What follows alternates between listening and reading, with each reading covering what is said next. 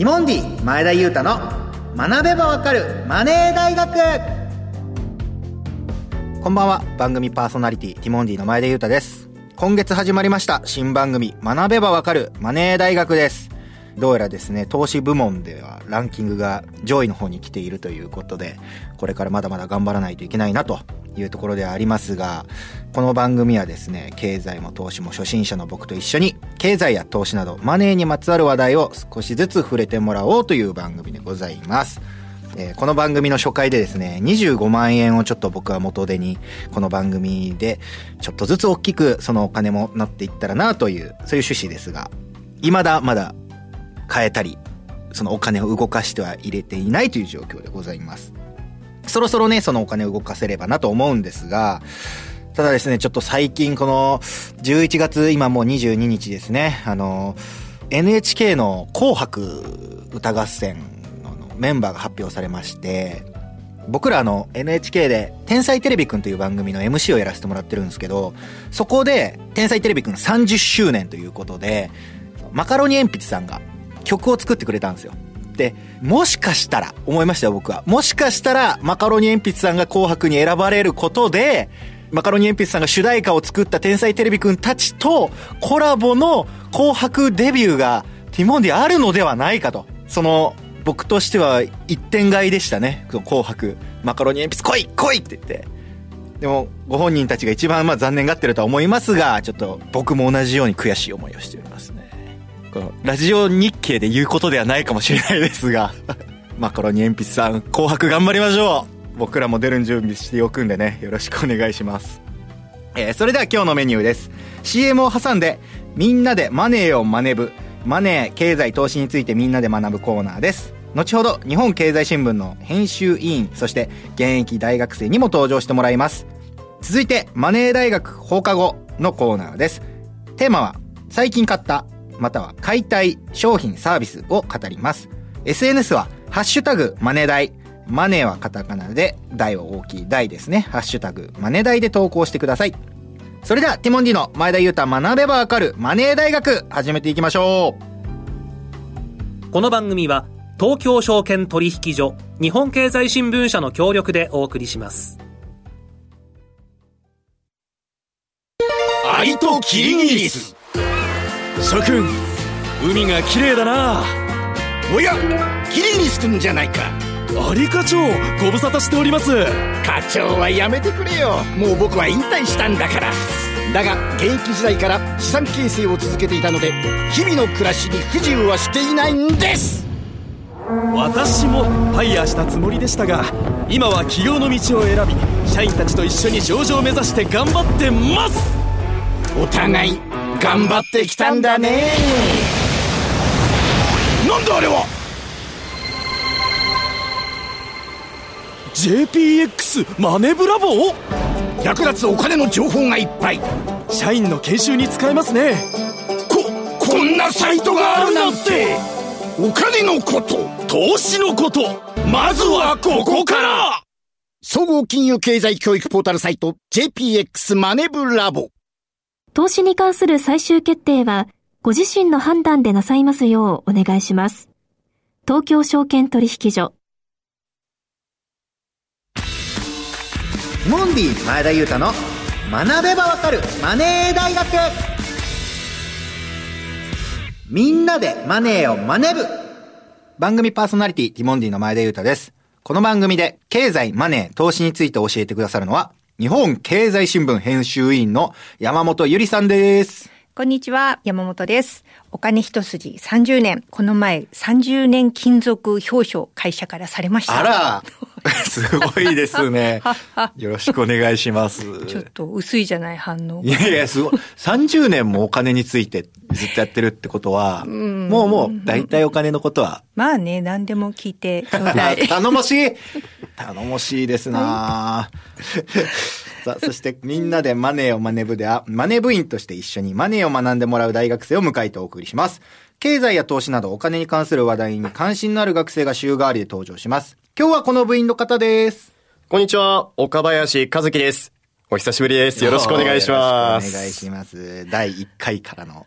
そうですね。お久しぶりでした、ね。久しぶり、本当。早稲田生ね。そうですね。早稲田大学の2年生で、あの、X で旧ツイッターですかね、はいはいはいの方で、声がハキハキするとか、おおっしゃっていただいているようなんですが、あ、そうなんですね。実はそうですね、アナウンス研究会といほううサークルに属していますので、なるほど。だから、こんなにね、そうですね話せる。なので、やらせとかではないので、本当 気をつけて。なるほど。あの、よく喋れるおじさんをここに置いて、大学生だという体でやってるわけじゃないよという。なくて、そう、若い声の方がやってるんじゃなくて、ちゃんと等身大の大学生がやってますので。なるほど。え、アナウンス研究会はい。アナウンサーを研究すんのこの、アナウンサー。福沢明さんとか見て、彼はこうだとか研究する。な、どういう、えっと、そうですね。アナウンス研究会って言ってるんですけど、うん実際あの、モロアナウンスのニュース読みとかもまあ練習するんですけど、えーまあそれ以外にも例えば、それこそ前田さんが出ていらっしゃるようなバラエティ番組うん。の MC の練習をしたり、ええそれこそこの感じのラジオ DJ トーク回しの練習とかも結構したりして、ええ面いろん白。ないことをやってる感じですね。大学生たちで、ワイワイワイワイ。楽しそうだね。じゃあ将来的にはそっちの方。そうですね。いけたらいいな、と、ちょっと思ってると自信持て そんな。はい。さあ、ということで本日のテーマです。話題の新ニーサってなんだ？さあ、ということで、これちょっといろいろお話聞きたいとこなんですが、はい。この番組のその初回の放送テーマが、その貯蓄から投資へということでしたよね。その国が旗を振って、日本人のその貯蓄に偏ったお金をもっともっと投資しようよっていうことだったんですけれど、やっぱ掛け声だけではあんまり変わらないと。で、そのためには実際に使い勝手のいい切り札みたいなものを準備しましょうということで、ニーサというものがあるわけなんですね。なんかね、ニュースとかテレビとかではニーサニーサとは聞くものの、うんうんうん。果たして僕らにどんなメリットがとか、わかる？本当に今初回でもちょっと言ったんですけど、押しすぎてて逆に怪しくない？っていうのが正直の本心でまだあるところなんですよね。それにしてもなんかあまりにもこう話題で、うん最近耳には聞くって感じですか？まあそうですね、本当に。耳にはするよね。うん。ニーサっていうのがあるとはいどうなるんですか、そもそもが。やっぱり投資をしていこうという制度なんですか、そもそもが。そう、ニーサで投資をすると、お得になると言っちゃっていいのかな？まあ、その仕組みがありますっていうのをこれからお話ししていこうと思います。はいはい。で、まだまだね、お二人みたいに知らないという方も多いかもしれません。では、ここでその現役の大学生の方に、ニーサって聞いたことありますか？番組で質問してみました。それでは聞いてみましょう。どうぞ。大学2年生です。ニュースやコマーシャルで聞いたことはありますが、詳細については知らないです。大学4年です。ニーサについて聞いたことはあります。早く講座を開設しようと思いつつ、仕組みをきちんと理解できていないので、なかなか講座開設に踏み切れていません。大学1年生です。以前、NISA は若いうちから始めるといいと聞いたことがありますが、どれくらいの金額から始めればいいかがわかりません。大学3年生です。積立式と一般のものがあって、税金が非課税になる制度だと認識していますが、詳しい仕組みは知りません。ということで、取材に協力してくださった学生の皆さん、ありがとうございました。そうですね。でも徐々に詳しくなってね、みんなやっぱり最後の方、正解でしたよね。全体的にみんなその、うん言葉は知ってるけど中身がわかんないみたいなイメージかもしれないですね。はい。ニーサで投資をすると、こう、メリットがあるんだ。けど、まあ、その中身がちょっとわからないうんということですよね。そこに行くまでに、まずは貯蓄から投資へって言ってるんですけれど、貯蓄と投資、この二つがどう違うのか、それぞれの特徴をちょっと考えてみようではありませんか。お、はい。えっ、と、まずはその貯蓄のメリットとデメリット。はい。投資のメリットとデメリット。お二人どうでしょうね。まず、岡林くんの方からどうですか？やっぱり、安心と信頼って感じがなんか一番ですよね。そうだね。やっぱり。俺もうん。一緒かもしれないわ。確かにねもう本当に、うん。もう、そのまんま預けて、そのまんま出せるっていううん。イメージがあるので、うん。その損なくって言いますかね。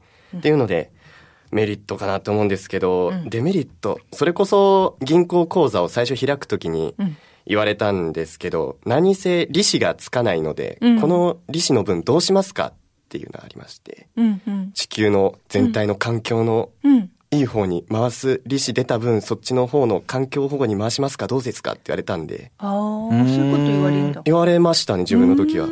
で、実際その利子の利率とか見たら、うんやっぱりすごい0.000みたいな感じだったので、はい。まあ自分預ける額もそんなもうまだ高校生とかの時期だったので、あもう発したお金しか入れられないので、うん。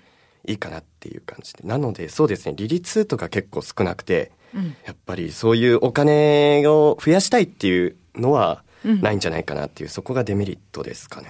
うん前田さんどうですか？僕はもう完全に、その、学生時代、というか芸人時代ですね、本当お金なくて、うん。預けておくと、うん水道代とかで引かれてちゃうんですよ。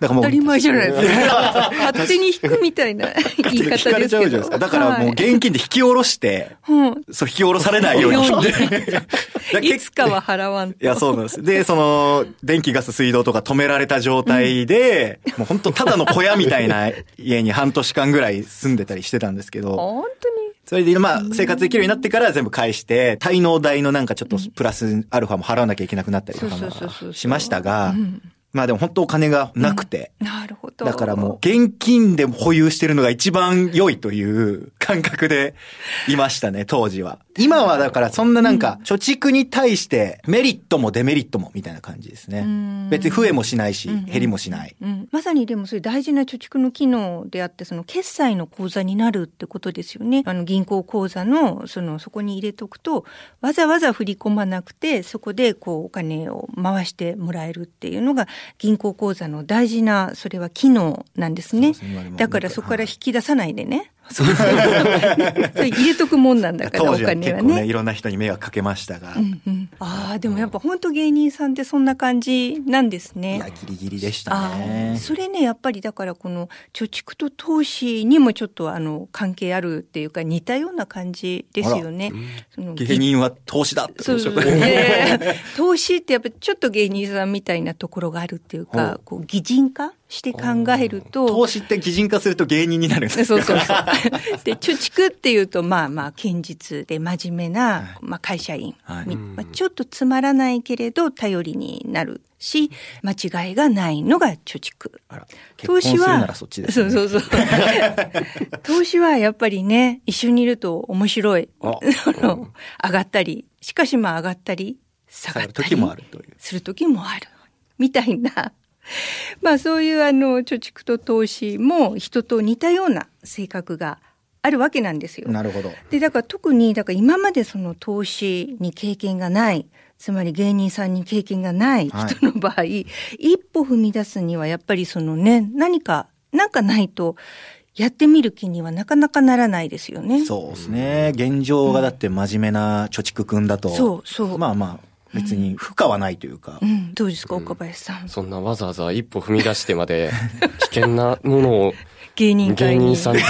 いや、やめろよ、芸人が。危険な道な、みたいな言い方。当たるか外れるか。まあ夢あって面白そうですけどね、でもやっぱり堅実に不安定ですしね、世の中今。まあ、でもそんな若い者が。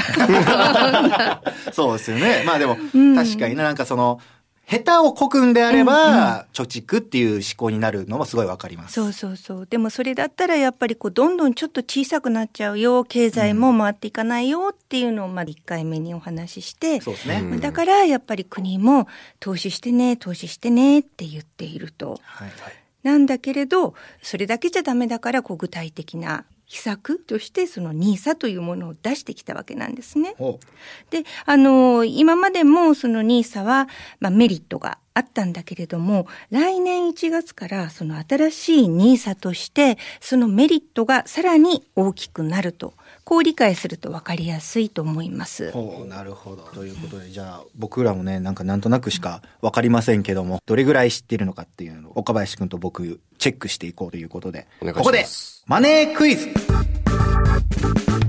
ここからはクイズ形式で、今回のテーマ、新しい NISA についてさらに学んでいきましょう。ということで、頑張っていきましょう。お願いします。はい。まず第1問。そもそも NISA とは何がお得なのでしょうか？次の文章の〇〇にあたる言葉をズバリお答えください。はい。NISA で取引すると利益が出ても〇〇がかからない。さて、何でしょう？岡林くん。はい。うーん、もうこれはズバリ、税金じゃないでしょうか。前田さん。手間。いいね。まあね、その正解の方は、卒のない岡林くんが当てに、当てに来ちゃいました。税金でしたね。税金かからないんですね。そうなんです。で普通の場合、金融商品の儲けには、何だって税金がかかるわけなんですよ。普通の口座、まあ、例えばその特定口座とか言われてますけど、そういうところで投資をすると、前田さん、これ何パーセントの税金がかかったんですか？いやいや聞かないでください。消費税は10%。消費税10%。はい。で、小林くん、軽減税率は？8%。はい。なんだ？ニーサでお得になるのは？はい。ニーサでは0円になる。巧妙な答え方ですね。そうです、そうです。はい。普通はその20.315%。にじゃあ1000円儲けても800円しか手元には残らないわけ。そう、800円弱。そうそう。あら。結構しょっぴかれるんですね。結構しょっぴかれるんですうよわ。これしょっぴかれるっていうの？しょっぴかれる税金が持っていかれるだ、みたいな。だからこれ1000円が800円ですけど、額が大きくなればなるほど。そうそうそうそう、パーセントだからね。そう、がっつり持ってかれちゃうんですよ。あら。ニーサでは、これがいくら儲かってもですね、かからないんですよ。ええうん、まあまあ、ニーサ口座である限りね。ええで、まあ、その、ニーサ口座でいくらまでできるかっていうのは条件はあるけれども、それが倍になったらとか、3倍になったらとかでも大丈夫。ええはい。これでかいですね。はい。じゃあ、第2問。ニーサは来年2024年1月から何が新しくなるのでしょうか？次の1から3の内容がそれぞれ合っていれば丸、間違っていれば×お答えください。1番、今までは一般ニーサもしくは積み立てニーサどちらかを選ばなければならなかったのが、どちらも同時にできるようになる。丸か×か。はい。うんと、今の時点で多分、どっちもできると思、う聞いたことあるような気がちょっとするので、じゃあどっちもできる？もともと。もともとできるんで、罰じゃない。おー、引っ掛けね。なるほど。引っ掛け。なるほど。今も。残念。答えは丸あ、丸。なんですね。どっちも今はできてないんですね。そう、今できてないの。新しくできるようになる。そう、なんか耳にしたのは新しくできるようになるっていうので覚えてるのかもしれないね。なるほど。今はそのどちらかを選ばないといけないのが、来年新しいニーサでは両方使うことができるようになります。続いて2番。今までよりも投資できる枠が大きくなる。丸か×か。なんか大きくなってほしい。欲しいですよね。元が、元が知らだないけどよね、だよね。小さくなっちゃったらね、えーって。散々持ち上げといて、ねえだよね。いくら、しかも今の現状がいくらかもわからないけど、うん大きくなってくれると嬉しい。そうだよね。はい、正解です。大きくなります。おはい。3番。投資できる期限がなくなり、無期限になる。丸か×か。投資できる期限。まあ、ニーサに対しては期限があった、い今はあるんだろうね。そうですね。クイズの趣旨がなんかほとんどね、そう読み方に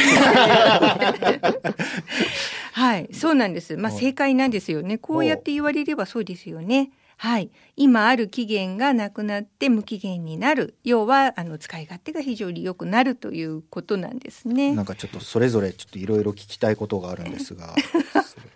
あの、さっきもあった積み立て NISA のいと一般 NISA って何ですかって聞かれましたけど、はいまあ二つあるんですよね。NISA の中には二つ種類があって、まあ兄弟分なんですよ。積み立て NISA っていうのが、今度は新しい NISA でも積み立て枠っていうので、まあそれも引き継ぐ形であって、今の一般 NISA っていうのもそれを引き継ぐ形で成長投資枠というので、二つ存在することになります。僕らがニーサを使おうと思ったら、二つの選択肢があるわけですね。そうです。で、この二つはちょっとこう性格が違って、まあ、積み立て NISA の方は、まあ、積み立て方式なんですよ。積み立て方式っていうのは、積み立てコツコツと一定の額を規則的に積み立てますっていう方法。へで、一方の一般 NISA って今呼ばれてるのは、そんな縛りがない。ですね。自由に好きなものを買える。そう、個別株を買えると、いろんなものが買えるっていうのが一般ニーサだったんですよ。はい。で、これが、額が今まではまだ少なかったんですよね。積み立て NISA はいくらぐらいだったんですか？積み立て NISA が年間で最大40万円で最長20年って決まってて、だからかける800万円なんだけど、で一般の方は120万円っていうふうに枠は大きいんだけど最長5年まで600万円。その間は非課税ですよっていうことなんです。そうそうそう。それ以上は税金かかりますよっていう制度だったんですね。そうなんです、そうなんです。それが来年からもう新しい制度になって、1年間に投資できる額も、積み立て NISA の方は3倍の120万円になって、年間そう。一般 NISA の方は120万円の2倍の240万円。になります。だから、両方使ったら360万円の年間限度。無期限で。無期限で。ねえ。まあ、ただし、生涯で投資できる額は1800万円っていうのはあるんだけど、生涯、人生。人生、あなたの人生で。という、まあ、新しい制度が来年から始まります。ということなんですね。はい。はい。今日のクイズ対決、勝者は、まあ、どっちかといえば岡林さんでした。どっちかっていうとって何ですか？と いということで、今日のテーマ、新 NISA。税金がかからなくて枠が広がって、しかも期限も無制限。貯蓄から投資への大本命というものをこれ勉強させていただきました。以上みんなでマネーをマネブーでした。山本さん解説ありがとうございましたあり。がとうございました。マネー大学放課後。放課後のコーナーでは休み時間にテーマについて出演者が語り合います。今日はこのお題です。最近買った、または買いたい商品、サービス。山本ないですか？なんか買いたいもん。もうなんかあんまり本当健康のことぐらいしか気になんなくて。あら、もう欲しいものはもうなんか。だんだんやっぱ物欲ってなくなるよ。えーそれは手に入れてるからじゃないですか なんかいろんなものをい。や、だから本当ちょっとキラキラしたさ、これが欲しいとかいう話聞きたいわ。あら、しおれちゃって、心がしおれちゃってるわ。水が足りないじゃないの。でも、よく思ったんですよ。幸せというものは、直接お金では買えないと、まずは。でも、その幸せになるための手段はお金で買うことができるなと。例えば、この景色見てるとき、すごい素敵だなって思ったら、で、その行くための旅費とかも必要になるし、自分をこう喜ばせるための手段としてやっぱりお金が必要になってくるんだなっていうのを感じるんで、うん。それこそリニア。うん。リニアが開通するとですね。確かに。まず名古屋で、まあ大阪までもね、多分そうそう1時間半とかで行っちゃうんだと思うんだけど。でもそれも多分ちょっと高いと思うんですよ。おそらく。そりゃそうだ。ね、うんいい商品は。うんうん。なんでその、バンバンリニアに乗れるような、うんうん。そのためにちょっと頑張って働かないとなという。ああ、いいですね、夢あって。なんか名古屋にシアチルっていう喫茶店屋さんがあるんですよ。うんそれすっごい好きで。シュアチル。はい。なんで僕、本当その喫茶店のためだけに名古屋行ったりしますもん。ええ出てくるご飯もとっても美味しくて、卵サンドがもうすっごい美味しく、分厚い、分厚い卵焼きをマスタードが塗ってあって、ふわふわのサンドになってるっていう。だから午前で仕事終わったとかっていう時に、うんちょっと新幹線乗って行こうかなと思って、ふらっと行ったりするんですが。いいですね。まあでもお金にも余裕がないとなかなかそういうこともできないっていうのもあるから、うんうんまあ今後ね、ちょっとそのために頑張りたいなってなりますねそう。だよね。そのうちだからヘリコプターとか自家用ジェットみたいな。環境の問題もあるけど、まあねまあでもそういうことなんだろうね。エコロジーな、そのね、エンジンとかが発明されれば、そんなんでもねそう、だよね。クリニックの院長さんみたいに できるようにもね、なりたいですからね。なるほど。岡林くんはどうでしょうか？自分すごい日本酒がお好きでして。あら、話が合いそうじゃないですか、ゆりちゃん。いいねいやでも、まだもう二十歳になって5ヶ月ぐらいしか経ってないんで、まあそんな種類飲めてないんですけど。赤ちゃんですね、じゃあまだ。まだまだだお酒のな。赤ちゃ。うんとりあえず、とりあえずもう大御所の獺祭をああ、美味しいよね。欲しいなっていうのはすごい思いますね。僕は荒政がおすすめです。ああらまさ、美味しいですよね。うんうん荒政火の鳥とかも美味しいんですけど、うんちょっとゆりちゃんのおすすめは？おすすめ、水芸。水泳。名前がいいよね。ようクジラみたいな。あ、それで水芸なんですね。そうそうそう、あの四国の方、あ、四国出身、はい、愛媛でございます。その高校がね。はい、そうなんです。水芸僕もちょっと見てみよう。荒政見てみて。荒政。荒政美味しいですね。